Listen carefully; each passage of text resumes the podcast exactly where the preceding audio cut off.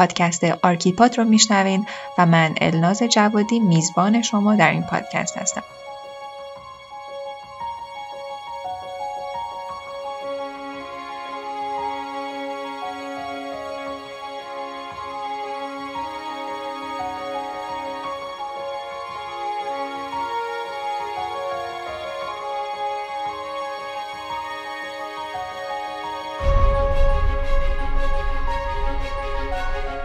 هر اپیزود آرکیپاد سراغ یکی یا چند معمار میرم تا با شما تجربه های کارشون رو به اشتراک بذارم. اگر دنبال پیدا کردن راهتون تو مسیر معمار شدن هستین امیدوارم که این پادکست بتونه بهتون کمک کنه.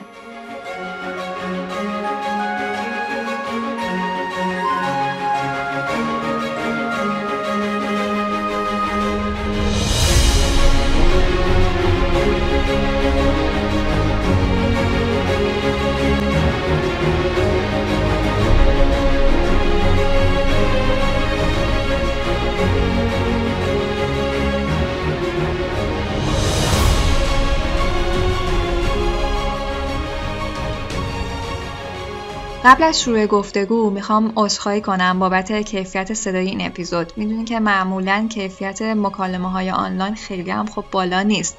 اما من همه تلاشمو کردم که چندان هم براتون آزاردهنده نباشه. خلاصه خواستم بگم که به بزرگی خودتون ببخشید و امیدوارم که از شنیدنش لذت ببرین.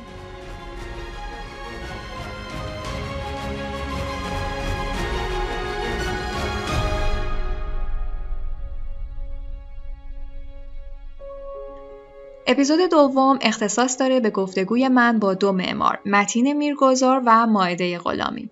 متین رو از سالها پیش می‌شناسم و همیشه دورادور شاهد تلاشها و موفقیتهاش بودم به ویژه در زمینه پژوهش.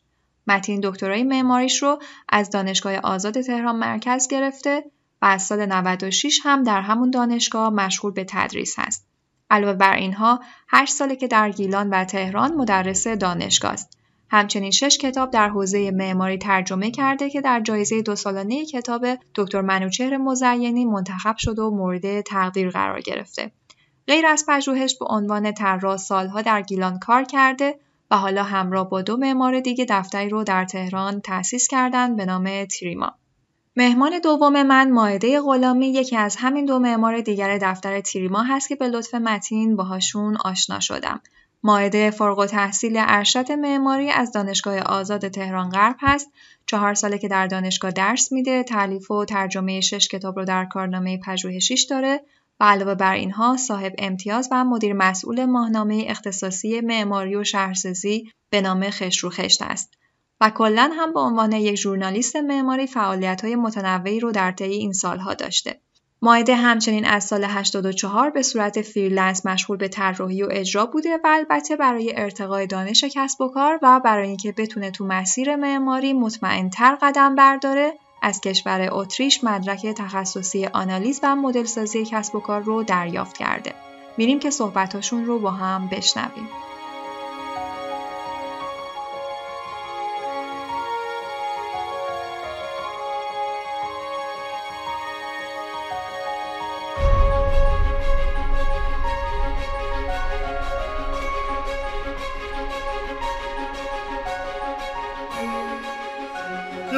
بخوام شروع کنم در مورد اصلا دفتر تیریما که چطور شروع کردیم چرا شروع کردیم اولین نکته که وجود داره این هستش که به یک درجه از کار رسیدیم که احساس کردیم که توانایی هامون نیازمند اینه که حالت teamwork بگیره و از توانایی همدیگه استفاده بکنیم برای بهتر شدن کارامون.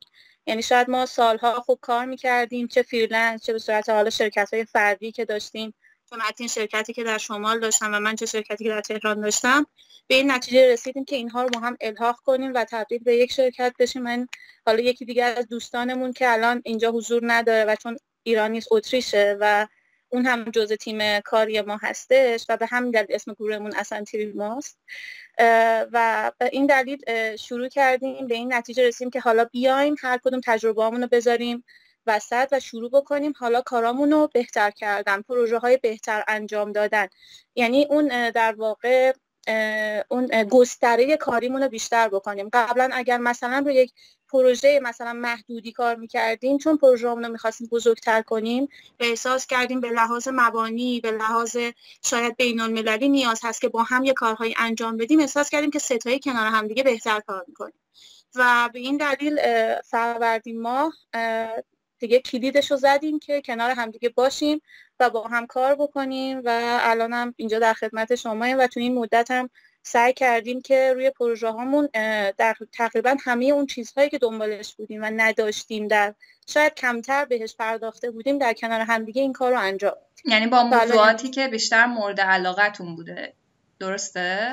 مورد علاقمون که همیشه با مورد با علاقه کار کردیم تو معماری حقیقتا یعنی من از روزی که وارد معماری شدم و با متین وارد معماری شدیم اتفاقا و تقریبا اون دوره که با هم شروع کردیم و این کارو یعنی با هم قدم تو معماری گذاشتیم تا امروز از هیچ کدوم از کارامون نه پشیمونیم نه ناراحتیم نه اینکه مثلا بگیم که کار اشتباهی بوده. هیچ کدوم از اینا هم با عشق رفتیم جلو با عشق هم ادامه دادیم. و این عشق باعث شد که حتی سختی ها یه وقتی بسیار شیرین شد. حالا من به شخصه همچین نظری دارم و فکر می‌کنم متین هم همین فکر رو می‌کنه. حالا اگه بیاد ملحق شه از شروعش با انگیزه رفتیم و این انگیزه باعث شد همیشه به این فکر نکنیم که ضعفا کجاست شکستا کجاست. بیشتر به این فکر کردیم چطور می‌تونیم کارمون رو اصلاح کنیم چطور می‌تونیم بهتر باشیم. چطور می‌تونیم اون پروژه هایی که دنبالش بودیم و در ذهن داشتیم رو دنبال کنیم. بر همین حتی این مسیری که فکر می‌کنم طی کردیم دلیلش این بوده. چون همیشه فکر می‌کردیم یه بودی نباید زندگی کرد. معمارها و احساس می‌کنم هر کسی وارد معماری میشه نمی‌تونه یک پتانسیل داشته باشه. باید دارای وجوه مختلف باشه تا بتونه در معماری خودش رو موفق در واقع این مسیر رو با موفقیت ادامه بده. درسته. از متین الان یه چیز جالبی گفتن که معمارها در واقع باید یه جورایی همه جوره پتانسیلی داشته باشن. تو موافقی؟ فکر می‌کنم این بحث رو لزوما نمی‌تونیم حالا به معمارها نسبت بدیم. هر کسی تو هر حوزه‌ای که در واقع کار می‌کنه من فکر می‌کنم که کمی که میره جلوتر بیشتر به علاقش می‌تونه در واقع پی ببره. حالا معمارها هم می‌تونن مسیرهای مختلفی رو امتحان کنن. به حال یک معمار می‌تونه توی حوزه پژوهش کار کنه می‌تونه در واقع کار معماری انجام بده می‌تونه تدریس رو دنبال کنه می‌تونه به عنوان یک رسانه معماری حتی فعالیت کنه. و من فکر می‌کنم که از ابتدای شاید مشخص نباشه. یه حالا توی مسیر کاری ما جورایی آزمون و خطا بوده. یعنی من هر سری رفتم جلو احساس کردم که خب به این حوزه مثلا علاقه بیشتری دارم. و نهایتا یه جایی هست که آدم به یک نقطه ای می‌رسه که دیگه راهش رو پیدا می‌کنه و سعی می‌کنه که دیگه توی اون حوزه بیشتر زوم کنه. درسته. من چنین حسی دارم. یعنی ممکنه مثلا یک معماری فقط پژوهشگر باشه یک معماری فقط توی کار در واقع practice معماری خیلی زوم کرده باشه. کسی ممکنه توی بحث رسانه مثلا بیاد یک ژورنالیست خیلی حرفه‌ای باشه. یه کسی ممکنه منتقد معماری حرفه‌ای بشه. اینه که من فکر کنم هر کسی از این زمانی به بعد خودش راهش رو پیدا می‌کنه. چقدر طول می‌کشه یعنی یه نفری راهش رو پیدا کنه؟ یعنی فکر می‌کنیم واقعا یه زمان مشخص داره. به نظر من فاکتورهای مختلفی هست که مهم هست. یعنی مثلا فرض کنید که افرادی که توی دوروبر اون آدمی که تو اون مسیر اون مسیر رو داره طی می‌کنه هستن به نظر موثرن. فرض کنید که شما توی یک بیسی قرار بگیرید که راهنماهای مختلفی داشته باشی که این راه رو رفتن. اون وقت شاید مسیرت کوتاهتر بشه. دیگه مجبور نباشی خیلی آزمون و خطا کنی. یا اینکه مثلا در خانواده پرورش یافته باشی که مثلا اونا هم معماری خوندن یا حالا توی حوزه ای که شما داری الان کار می‌کنی توی اون حوزه تحصیل کردن. اون وقت ممکن شما از بچگی درگیر این موضوع بوده باشی. می‌دونی به خاطر همون من فکر می‌کنم که نه زمان مشخصی نداره که مثلا این مسیر کی, کی آدم به این در واقع نقطه برسه. یه جورایی مثل مسیر زندگی دیگه. حالا مسیر زندگی حرفه‌ای. شرایط بیرونی هم تأثیر گذاره دیگه حال این جاده ای که داره طی میشه به نظرم یک جاده همواری که کاملا همه شرایط اوکی باشه نیست. شرایط بیرونی هم تاثیر می‌ذاره اتفاقات بیرونی. مثلا فرض کنید الان همین کرونا. خب چقدر تاثیر گذاره تو زندگی آدم ها و اینکه چه تصمیماتی بگیرن؟ ممکنه مثلا خیلی ها الان این وضعیتی که هست در واقع به این رو آورده باشن که مثلا تو فضای مجازی یه محتوایی تولید کنن یا یه کارایی کنن یا اصلا خیلی ها معتقدن شاید اصلا آینده حرفه معماری داره به یک سمت دیگه میره. خیلی از دفاتر معماری الان دارن دورکاری می‌کنن. و مشکلی هم نیست. کارا داره پیش میره. بنابراین من فکر کنم شرایط هم خیلی گذار هست توی تصمیم حالا هر کسی که دغدغه مند توی یک حرفه ای داره پیش میره. و در واقع رمز و راز موفقیت اینه که آدم انعطاف پذیر باشه دیگه. توی یعنی بسته به اون شرایط سعی کنه که این مقدار انعطاف پذیر باشه و راه درست رو در واقع تشخیص بده که چی هست.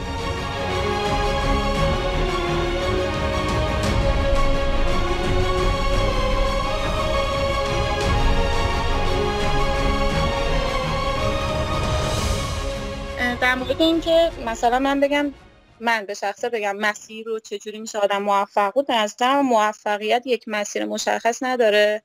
اما در مسیر یاد می‌گیریم که شاید اصلا اون روزی که این هدف رو انتخاب کردیم شاید هدفمون باید به یک درجه بالاتری برسه. شاید باید نسبت به خودمون آگاهتر باشیم. شاید باید نسبت به توانایی های خودمون یک مقداری واقع بینانه تر برخورد بکنیم. و اونجاست که یهو این هدف ها تغییر می‌کنه نه اینکه تغییر کنه از اساس. شاید اون هدف آرمانی ما یکسان بوده باشه. ما می‌خواستیم معمار بشیم. اما حالا اینکه چطور این مسیر رو طی بکنیم و حالا این شکست هایی که در مقابلش برداریم رو شکست بپنداریم یا خیر به نظر من می‌تونیم بگیم که مسیر موفقیت مملو است از شکست هایی که می‌تونه درش هر از یک موفقیت کوچیکی هم اتفاق بیفته. در واقع بهتر بگم از نظر من من فکر می‌کنم موفقیت یک مقصد نهایی نیست. مسیری که ما طی می‌کنیم در واقع خودش یک موفقیت محسوب میشه چون تونستیم مقابل در واقع اون آرزوهامون وایسیم براش برنامه بنویسیم فکر بکنیم در شکستا خودمون رو قوی تر بکنیم آگاهیمون رو بالا ببریم و اون موقع است که دقیقا می‌تونیم بگیم که آره ما در مسیر موفقیت قرار داریم. من با شما موافقم. فکر می‌کنم مثلا کلا هر کسی به شخص خودش ممکن هستش که در یه بازه زمانی فکر کنه که okay من الان احساس موفقیت می‌کنم. ولی شاید مثلا دو سال دیگه به نظرش برسه چیزی هم نبود. حالا یه موفقیت بود واسه اون بازی زمانی. من اصلا کلا نظراتم تغییر کرده من ایدم تغییر کرده در مورد معماری یه همچین حالتی. خیلی هم به نظرم چیز جالبی گفتی. من خودم هم خیلی درگیر این موضوع هستم و اصلا کلا بحث این پادکستم همین بود که اینقدر چشم به دستاوردها نداشته باشیم بیشتر در واقع مسیر رو ببینیم. و واسه همین دوست داشتم که معمارا بیان از مسیری که طی کردن حرف بزنن. یه جا هم گفتی که ماده جان گفتی که پشیمون نیستی. می‌خوام بدونم که اولویتات چی بود تو انتخاب پروژه ها که پشیمون نشدی؟ در مورد پروژه که بخوام صحبت بکنم پروژه یه چیز کوچیکه خب؟ حالا نمیشه در موردش خیلی بسته کلان داد مثلا اینکه حالا هر پروژه با کاربری ویژه خودش یه شرایطی رو برای پروژه فراهم می‌کنه و برای طراح فراهم می‌کنه که ممکنه به این نتیجه برسه که حالا اولویتش چی باشه از کجا شروع بکنه بر اساس خودمون پروژه. اما اگر بخوایم به صورت کلی به بحث دیزاین و معماری و طراحی معماری اشاره بکنیم فکر می‌کنم که یکی از دلایلی که برای من تقریبا این بود که ادامه بدم معماری رو و این مسیر رو طی بکنم؟ فکر می‌کنم این بود که احساس کردم به عنوان یک فردی که این توانایی رو یعنی در واقع این امکان برام فراهم شده که خلق کردن رو یاد بگیرم حتما باید برای بشر یه کاری بکنم. شاید شروعش این بودا ولی بعد به مرور خیلی تغییر کرد. الان من شاید همون یعنی چیزی که یادمه این بود که وقتی رفتم گفتم رسالت من اینه که حتما در معماری یه کاری بکنم. شاید کوچکتن یک نفر آدم رو بتونم در مسیری قرار بدم که شاید بتونه اون آرامش و آسایشی که باید داشته باشه رو داشته باشه. حالا اصلا اینکه بعدا این چطور تغییر کرد و به چه مسیرهایی رفت و چه آزمون خطاهایی اتفاق افتاد همونطور که متین جان گفت این دیگه برمیگرده میزان تجربه که آدم مسیرش در واقع پیدا می‌کنه. یعنی مثلا یه جایی من فکر می‌کنم مثلا شاید سالها بود پروژه انجام می‌دادم بعد رسیدم به این ماجرا که خب به این فکر نمی کنی که باید پروژه هات یک مقداری با انسان ها درگیری بیشتری داشته باشه انسان محورتر باشه شاید نیازهای انسان ها رو کمتر توی پروژه ها دیدی شاید فقط بر مبنای یک سری حالا اصول فنی با ساختمان برخورد کردی و فقط معماری رو یک ساختمان دیدی. و بعد به مرور شروع کردم به پژوهش کردن و پژوهشم وارد اون پروسه کاری من شد. بعد همین این مسیر طی شد. یعنی لحظه لحظه بر اساس آن چیزی که میگم همون ابتدای صحبت هم گفتم این بود که ما فکر کردیم چطور می‌تونیم بهتر باشیم. حالا از خودمون بهتر. من هیچ وقت اعتقاد ندارم بگم که مثلا یک الگویی داریم که مثلا بر اساس اون الگو می‌خوان به اون آدم برسیم.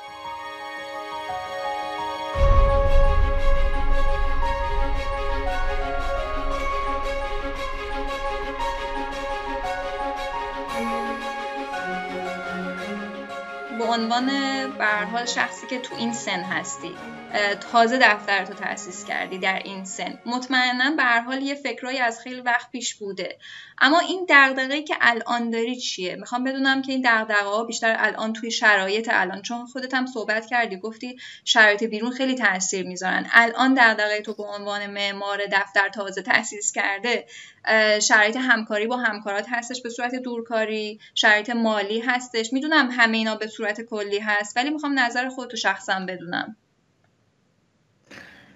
والا اینکه دفتر تازه تاسیس کردیم ما تازه ما سه نفر این دفتر رو تاسیس کردیم. یعنی قبلش هر کدوم دفاتر خودمون رو داشتیم. من در شمال فعالیت کردم ماهده جون در تهران و مریم جون در حالا تهران و اتریش.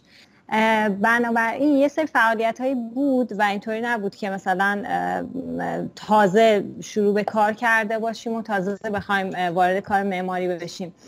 من در واقع میشه گفت که خب به حال توی چهار سال اخیر که درگیر دوره دکترا بودم و خب خیلی بیشتر زوم کرده بودم تو حوزه پژوهش. و خب حاصلش هم مثلا یه سری کتاب هایی بود شش تا کتاب بود که توی حالا حوزه پیدارشناسی و در واقع تاریخ و تئوری و مبانی داشتیم. منتها اینکه ما یعنی یه جورایی با تاسیس این دفتر مخصوصا توی همین تایمی که کرونا بود و دقیقا فروردین ماه که همه دغدغه اینو داشتن که وای چی میشه چطور خواهد شد تعطیل نیست نمی‌دونم برنامهمون چطور میشه خیلی حالت بلا تکلیفی است و اینا. من فکر کردم که چطور میشه متفاوت فکر کرد و چطور میشه از در واقع توانایی های همدیگه بتونیم بهره بهتری ببریم. من حدودا یکی دو سال اخیر دانشگاه مفرهنگ گروه معماری داخلی تدریس می‌کنم و خیلی برای من معماری داخلی شیرین هست.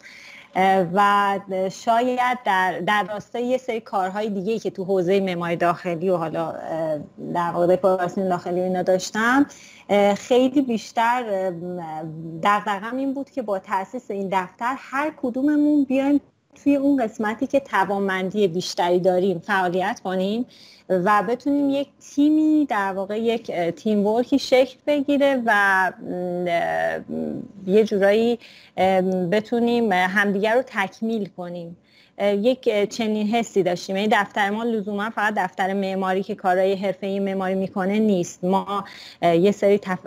حالا فکرایی داریم یه سری برنامه هایی داریم تو حوزه پژوهش. خب دوست من ماعده مدیر مسئول یک ماهنامه معماری هستن.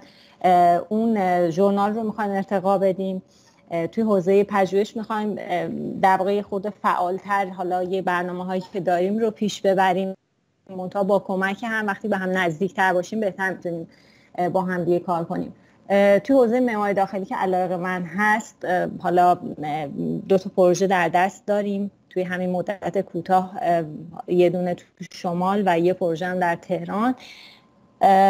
شد که درگیرش شدیم. می‌خوام بگم که یه جورایی اینطوری می‌تونم بگم که خواستیم فروردی ما خواستیم با هم یه حرکتی شروع کنیم. و فکر می‌کنم با این کار تیمی می‌تونیم همدیگر رو تکمیل کنیم. یعنی دقیقه این روزای من اینه.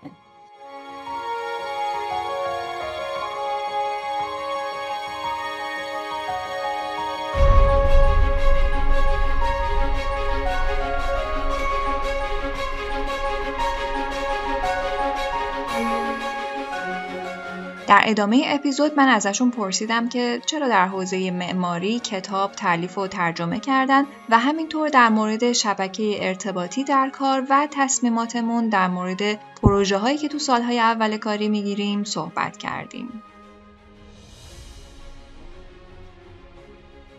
قسمتی از آقای مراد فرهادپور که یکی از روشنفکران در واقع ایرانی هستن اشاره کنم که ایشون معتقدن که اصلا حالا نوشتن یا حتی فرض کنید مثلا ترجمه. خب بحث ترجمه که خیلی درگیرش هستیم یک استعاره برای تفکر. بنابراین یک کار معماری بدون تفکر که اصلا نمی‌تونه پیش بره و کار یعنی آثار هر کدوم از معمارهای حالا شاخص رو که ممکنه برای ما در واقع به عنوان الگو باشن هم. اگر دنبال کنیم می‌بینیم که یک پروژه فکری داشتن. و اینطوری نبودش که یعنی توی هر دوره یک دغدغه ای داشتن و اون دغدغه منجر می‌شد به اون practice معماری بنابراین من فکر می‌کنم اون نوشتن حالا تألیف یا حتی بحث ترجمه چون به تفکر مربوطه و تفکر پیش زمینه برای practice معماری من فکر کنم که یک امر خیلی ضروری و اجتناب ناپذیره و اینکه البته خب توی حالا حوزه معماری خیلی از افراد هستن که توی حوزه نظر در واقع دارن کار می‌کنن خیلی ها حوزه عمل یا حالا practice معماری تئوری معماری و این اصلا چیز هم نیست. یعنی یعنی هر, هر, هر کسی ممکنه توی یک حوزه ای فرض کنید کار کنه و فرض کنید مثلا یک منتقد معروف باشه. همونطور که توی سینما فرض کنید کسایی هستن که نه فیلم سازن نه کارگردانن ولی منتقد سینما هن. و اگر اونها نباشن شاید فیلمنامه خوبی نوشته نشه. درسته. من این بحث رو به تفکر و اندیشه ربط میدم و فکر می‌کنم لازمه این هست که بعدها مثلا پروژه فکری یک معمار شکل بگیره. اینجوری که روی خودت هم عملا می‌تونه تاثیر بذاره دیگه این نوشتنت. آره من فکر می‌کنم. حالا الان که من شیشتا کتابی که در واقع تا حال کار کردم ترجمه بوده. درسته. ولی فکر می‌کنم حالا حالا تقریبا که از یک زمانی به بعد خیلی هدفمندتر شده این بحث. مثلا کتاب اخیری که با انتشار دانشگاه تهران مرکز چاپ کردیم که اسمش از خردگرایی و رومانتیسیزم در معماری. این کتاب رو اصلا با هدف اینکه این ترجمه کمک کنه به بچه هایی که توی مقطع مثلا ارشد دکترا دارن در واقع تئوری معماری رو خیلی دقیق مطالعه می‌کنن و حالا دنبال می‌کنن. یعنی یه جورایی من احساس می‌کنم کمک می‌کنه. یعنی تا تا این تا ما کتاب نخونیم یعنی ما در خلعک زندگی نمی‌کنیم. به حال این کتابات ترجمه بودن. خب من فکر می‌کنم ترجمه هیچ وقت بدون تعمق که اتفاق نمیافته. قطعا وقتی که داشتی کتاب های بعدی رو انتخاب می‌کردی اون تعمقی که توی کتاب های قبلی داشتی خیلی گذار بودن توی انتخاب درسته؟ همینطوره. مثلا من یه دوره یعنی یکی از بهترین شانس های زندگیم آشنا شدن با استاد نازنینم دکتر محمد زیمران بوده که ایشون استاد مشاور تز من هم بودن تو مقطع دکترا. و من حدودا چند سالی از محضر ایشون فلسفه یاد گرفتم. درسته. بعدا هم برای یک کتابی با هم همکاری می‌کنیم و من همچنان از ایشون میآموزم. می‌خوام بگم که آره هم هرچی که جلوتر میریم فکر شده تره عمیق تره یعنی مباحثی برای من اینطور نیست که مثلا هر کتابی حالا دم دستم باشه ترجمه کنم مباحثی که دغدغه من هست برای اون دوره می‌خوام روی اون حوزه کار کنم برام جالب تر هست و خب به حال اساتید و مثلا تفکرات اونها هم رو آدم تاثیر می‌ذاره دیگه. صد یعنی درصد. من به شدت به فلسفه غرب علاقمندم و شاید این رو از دکتر زیمران داشته باشم یعنی هر چیزی که هست.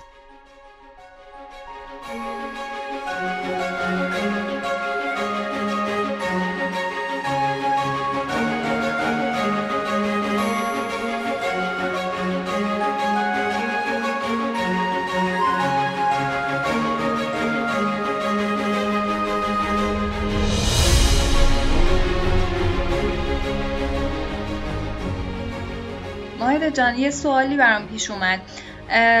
البته متین قبلا هم یه بار اشاره کرد به کسایی که دور برمونن. من فکر می‌کنم که اتفاقا بحث شبکه ارتباطی توی شغلهای مختلف خیلی مهمه. حالا توی معماری هم خیلی خیلی مهمه. شاید توی ایران یک مقدار با یه سری مفاهیم غلطی مثل حالا عنوانش رو دقیق بخوام بگم پارتی در واقع یه جورایی ادغام میشه و اشتباه گرفته میشه. نظر در این مورد چیه؟ چطور شبکه ارتباطی تو توی این سالها ساختی؟ من فکر می‌کنم دایره ارتباطی فقط باعث میشه که ما بتونیم مثلا اگر توانایی در حوزه داریم بتونیم اون توانایی رو بهبود ببخشیم. ولی اینکه حالا مثلا باعث بشه که من حالا در پروژه قوی تر برخورد بکنم یا مثلا خودم رو به نمایش بذارم که حالا پروژه قوی تری به دستم برسه من به شخصه روی این موضوع هیچ وقت نکار کردم و حقیقتا هم خیلی دنبال این موضوع نبودم. نگرش یک آدم بسیار مهمه در حوزه کاریش. اینکه من چه باورهایی درستی دارم در زندگیم برای کار کردن و چه نگرشی نسبت به معماری دارم باعث میشه که من اصلا اون کسب و کار رو شکل بدم یا ندم. مثال می‌زنم. الان توی دانشگاه در دانشگاه بچه ها سر کلاس طرح چهار بچه ها همیشه به من میگن و می‌گفتن که ما آیا معماری رو درست انتخاب کردیم؟ آیا الان من اصلا اینو ادامه بدم؟ در بازار کار می‌تونم آدم موفقی باشم؟ و همش به این فکر می‌کردن که اگر مثلا به یک آدمی وصل باشن این امکانه براشون فراهم میشه. اما اصلا به این فکر نمی‌کردن که خود اون فرد چقدر نگرش درستی نسبت به کارش داره. و حالا اگر آدم برای رشد خودش تلاش کنه اصلا نیاز نیست که دنبال ارتباطات بگرده. خود اون ارتباطات میام سمتش. من اصلا اعتقاد دارم که وقتی تو توانمندی وقتی یک کسی احساس نیاز بکنه به اون توانایی خودش خودش دنبال شما میگرده. و همین این خیلی بهتره و اینکه به نظر من ارتباط های صرف نمی‌تونه باعث موفقیت بشه. به دلیل اینکه من اگر فقط به این فکر بکنم که اوکی من با مثلا دو نفر ارتباط گرفتم ولی در درون خودم هیچ اتفاقی نیفته. خب اون دو نفر آدم منو شاید به هزار آدم دیگه ای وصل بکنن. ولی وقتی من رشدی در خودم اتفاق نیفته اگر الان از یک نفر ترد میشم اون موقع از صد نفر ترد میشم. اینا رو گفتم که بگم در حوزه کاری ما فقط دانش تخصصی معماری باعث موفقیت و پیشرفت کار نمیشه. ما خیلی حوزه های متنوعی در کارمون باید داشته باشیم. غیر از ارتباط. که در خودمون ایجاد بکنیم که باعث بشه در حوزه کاری خودمون قدم بذاریم و موفق عمل کنیم. منم با نظر معده کاملا موافقم به خاطر اینکه البته از یه نظر هم خب همونطور که توی صحبت قبلی اشاره کردم معماری در خلق که شکل نمی‌گیره. اول ما به عنوان یک معمار در واقع میایم روی این مسئله زوم می‌کنیم که برای چه جامعه آماری ما داریم طراحی می‌کنیم. بعد باید به اون تارگتمون در واقع نزدیکتر بشیم و کم کم توی این مسیر که میریم می‌تونیم خودمون یه جایگاهی داشته باشیم. که بعدا اگر اون دامن ارتباطی هم باشه می‌تونه این مقبولیت شکل بگیره می‌تونه یک فراگیری در واقع حاصل بشه. بنابراین من فکر می‌کنم اون چیزی که اول مهم هست در درجه اول مهمه اینه که توانمندی شخصیمون رو در واقع بیایم در کنار مطالعه بازار معماری. در واقع فقر بازار رو به دست بیاریم چه چیزهایی الان بازار معماری نیاز داره و این رو بر اساس توانمندی خودمون بیایم حالا با یک دامنه ارتباطی یک پکیجی رو در واقع درست کنیم که این می‌تونه موفق تر شدن بیانجامه به نظر من.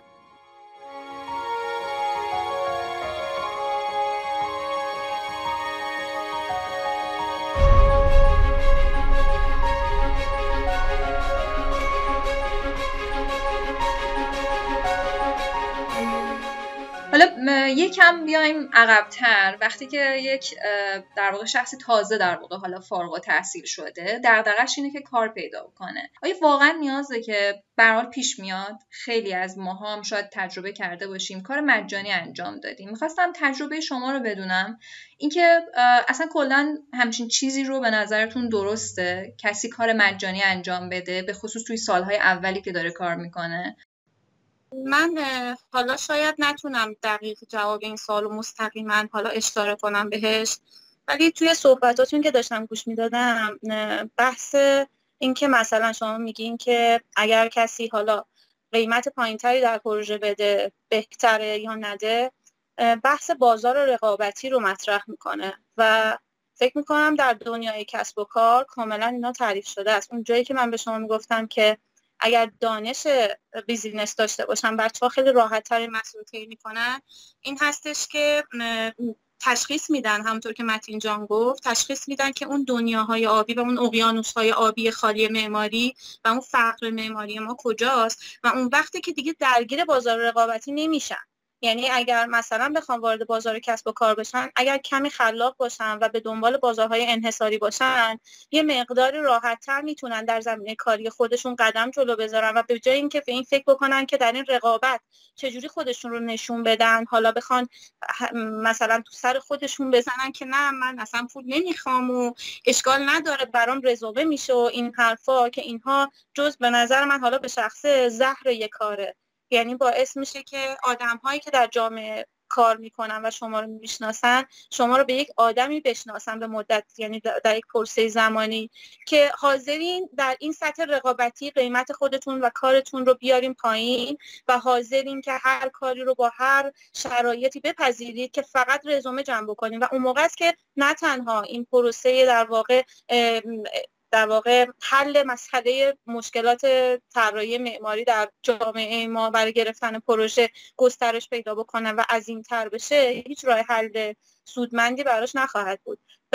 فکر می‌کنم که تعیین قیمت در بازار برای یک کار معماری بر اساس دانش بیزینسی که خب درش یک مقداری سعی کردم تخصص پیدا بکنم این بوده که اصولا قیمت پایین نشانه این نیستش که شما یه کاری رو به دست میارین و لزوما قیمت بالا دادن نشانه این نیست که شما اون کار رو از دست میارین شما مخاطب شما و در واقع اون شناختی که نسبت به مخاطبتون دارید و همون دانش جامعه ای که بهتون گفتم که اون موتور کسب و کار رو شکل میده اینطوری بهش بگم که اگر مثلا من تیپ شخصیتی کارفرمای خودم رو بشناسم هیچ وقت قیمت رو فقط بر اساس مبنای اینکه در بازار کار اگر قیمت پایین بدی در وارد بازار کار رقابتی میشه و پروژه رو به دست میاری نمیشی. و اون وقتی که می‌تونی تعیین قیمت درستی نسبت به پروژه داشته باشی. شاید شاید مثلا من همین امروز با مثلا 16 سال کار در زمینه معماری به این نتیجه برسم که نه. اگر من به این کارفرما این قیمت رو پایین رو بدم اتفاقا به نفع است. نه اینکه به ضررم هست و اصلا خودم رو وارد بازار کار رقابتی نمی کنم دنبال چیزهای بزرگتری هستم و شاید نگاه هم نسبت به اون کارفرما به جهت اینکه اون کارفرما هر کارفرمایی بر خودش ویژگی های خاص خودش رو داره و هیچ دو کارفرمای شبیه هم نیستن باعث بشه که من بتونم مثلا در آینده شغلیم باز هم با همین که قیمت رو پایین تر آوردم موفق تر باشم. یعنی نگاه دراز مدت تری داشتید نگاه دراز مدتتر و هدفمندتر. و حالا فکر می‌کنم یکی از چیزهایی که شاید بتونم بگم این هستش که اصولا در کار معماری ترجیح میدیم که حالا خود من ترجیح میدم وارد بازار کار رقابتی نشم چون رقابت باعث میشه کیفیت کار بیاد پایین و کاهش کیفیت کار باعث میشه ارزش شما در کار معماری کاهش پیدا بکنه. پروژه‌ای که مثلا ارزشش 50 میلیونه بیام با مثلا 8 میلیون 7 میلیون 6 میلیون این پروژه رو ببندم که فقط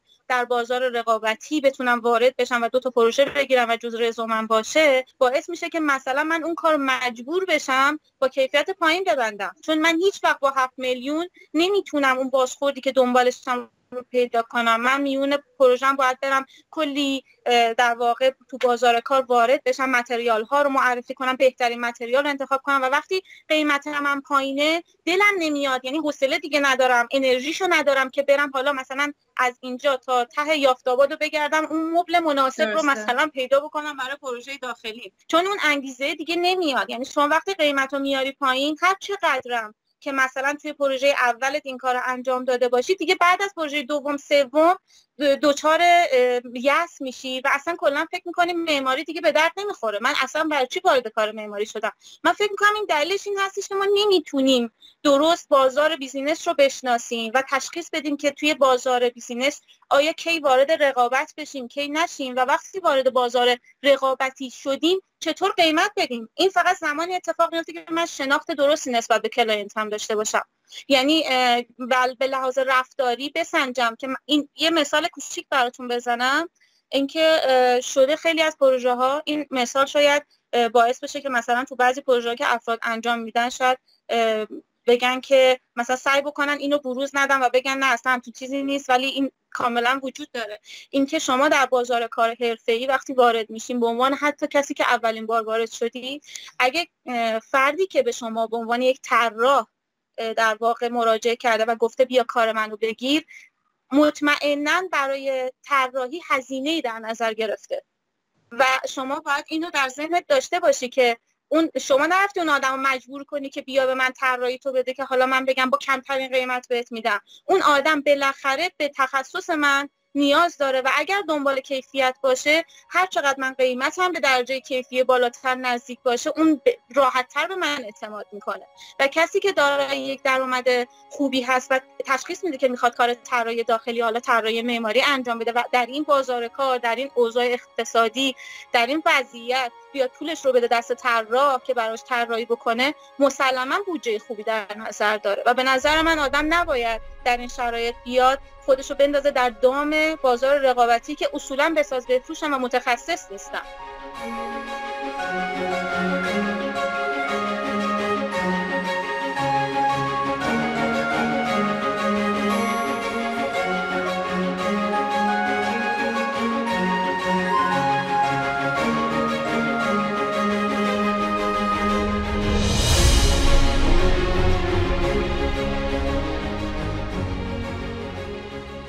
دانش بیزینس یا تجارت معماری رو یه نفر چطور می‌تونه یاد بگیره؟ اول اینکه ناجون قبل اینکه این سوال رو پاسخ بدم من فکر کنم سوال قبلی بیشتر چیزی که مد نظرتیم بحث کارآموزی بدون حقوق بود نبود؟ یعنی من مثلا دانشجوی معماری که تازه آره تازه فارغ التحصیل شده توی سالهای اولیه در واقع کاری. حالا ممکن هستش که کارآموز باشه یه وقتی ممکن هست یه معماری باشه که کارآموزیشو انجام داده مثلا یه دفتری هم کار کرده ولی حالا مثلا ممکنه که دیده یه پروژه‌ای می‌تونه مثلا از یه آشنایی بگیره. حالت دومی که گفتید رو که مایده جون بهش اشاره کردن. من حالت اول رو که دانشجو تازه فارغ و تحصیل شده من فکر می‌کنم اون کارآموزیه حتی اگر بدون حقوق باشه یک فرصتی برای آموختنه.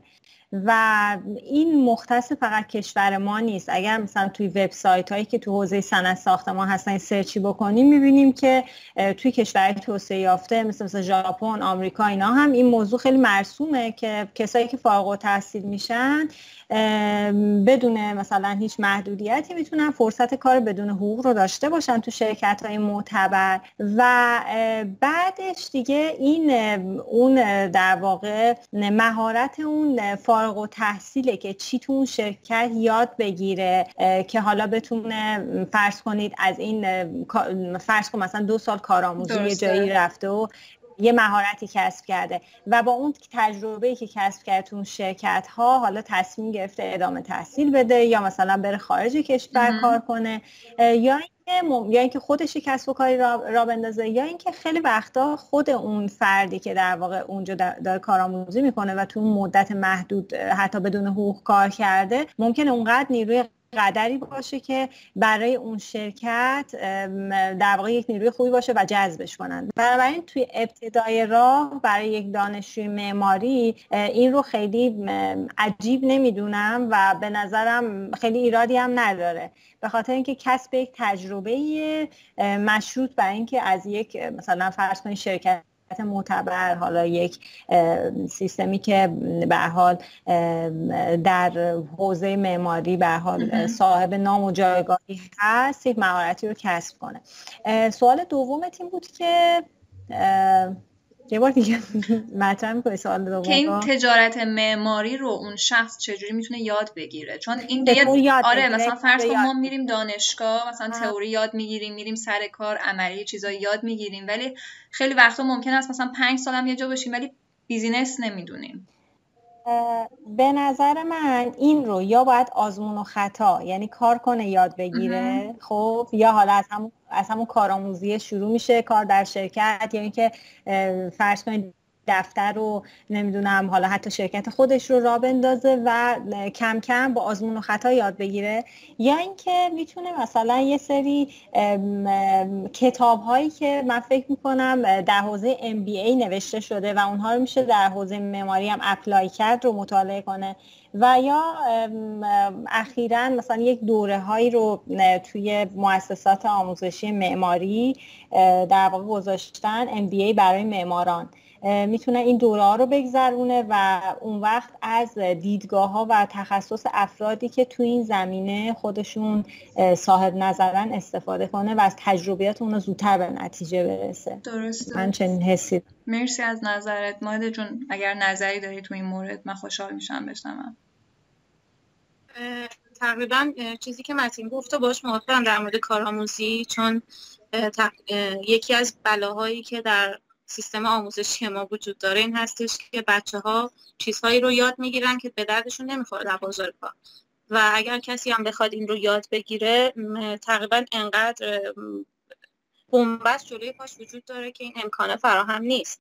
مثلا حالا تجربه که خودم داشتم مثلا در دانشگاه خارج کشور مثال می‌زنم مثلا در اتریش بچه ها درگیر پروژه هایی میشن که در سطح بین قابلیت اجرایی داره و حتی اون پروژه ها میاد مثلا یک پروژه بازخانی میشه و باز طراحی میشه.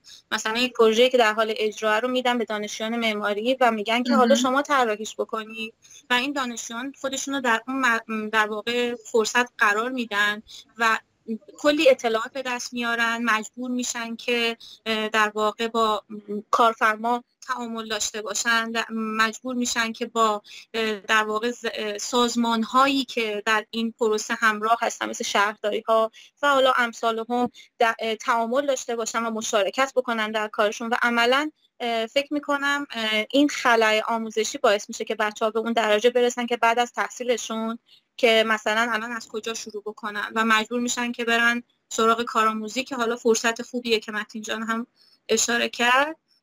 در مورد بحث این که از کجا business یاد بگیرن به نظر من همون حرفی که اول اول گفتم اینکه ما هر روز نسبت به دانش خودمون مسئولیت پذیر باشیم و سعی بکنیم یک چیز جدیدی رو به خودمون اضافه بکنیم. حالا این می‌تونه در زمینه business باشه می‌تونه در زمینه فن ساختمانی باشه می‌تونه در زمینه مبانی نظری و تاریخ معماری باشه می‌تونه در درباره شناخت افراد جامعه جامعه شناسی و روانشناسی باشه و ما در حوزه کاری خودمون از اونجایی که معماری یک رشته مادره و خیلی زمینه ها رو در دل خودش داره و یک رشته میان رشته ای ما مسلما نمی‌تونیم با به صورت فردی یک کاری رو صفر تا صد پیش ببریم. ولی ممکنه به خیلی از افراد نیاز داشته باشیم در کارمون و اون وقتی که باید در کنار اونها هر روز کسب تجربه بکنیم و هر روز دانشمون رو بالا ببریم.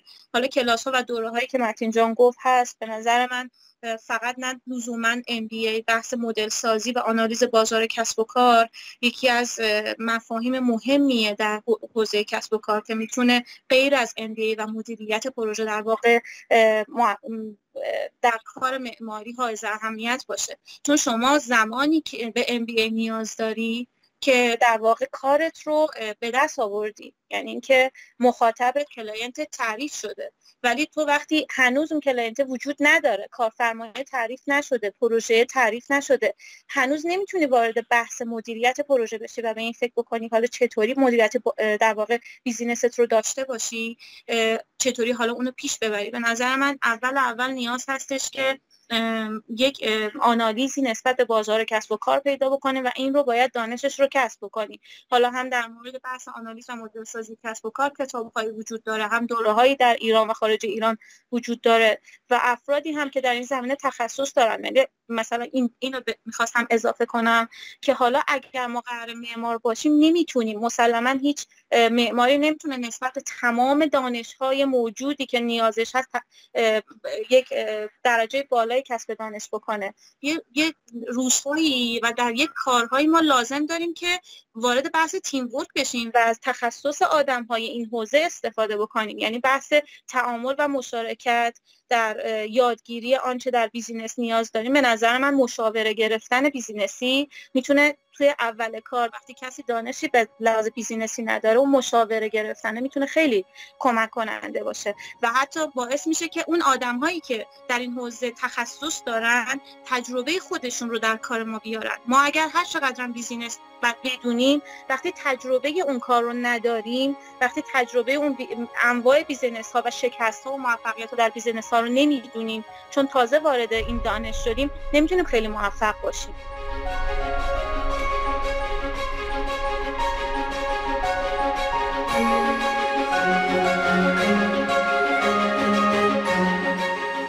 گفتگوی من با متین میرگذار و ماعده غلامی رو شنیدین. همونطور که صحبت شد که از مهمترین موضوعاتی که مایلم در آرکیپاد ازش حرف بزنیم اینه که چطور هر معماری می‌تونه در مسیر کاریش انتخابها و تصمیمات بهتری داشته باشه. اینکه شما بدونین امروز کجا قدم می‌ذارین و چطور تو این مسیر حرکت می‌کنین می‌تونه کمک کنه قدم های بعدی رو راحت تر بردارین. همطور که متین گفت هر کسی در طی این مسیر می‌تونه خودش رو بهتر بشناسه و می‌فهمه که می‌خواد روی چه موضوعی تخصصی تر کار کنه. و البته مائده هم اشاره کرد که ما به هر حال نیاز داریم به تجربه های همدیگه و برای اینکه موفقتر عمل کنیم بایستی از مشاوران متخصص کمک بگیریم. ممنونم از اینکه در این اپیزود همراه ما بودیم. برای اطلاع از اپیزودهای بعدی می‌تونید صفحه آرکیپاد رو در اینستاگرام دنبال کنید. آرکیپاد در توییتر هم فعاله و البته برای شنیدن پادکست می‌تونین آرکیپاد رو به انگلیسی در اپلیکیشن های پادگیری که روی گوشیتون نصب هست سرچ کنید.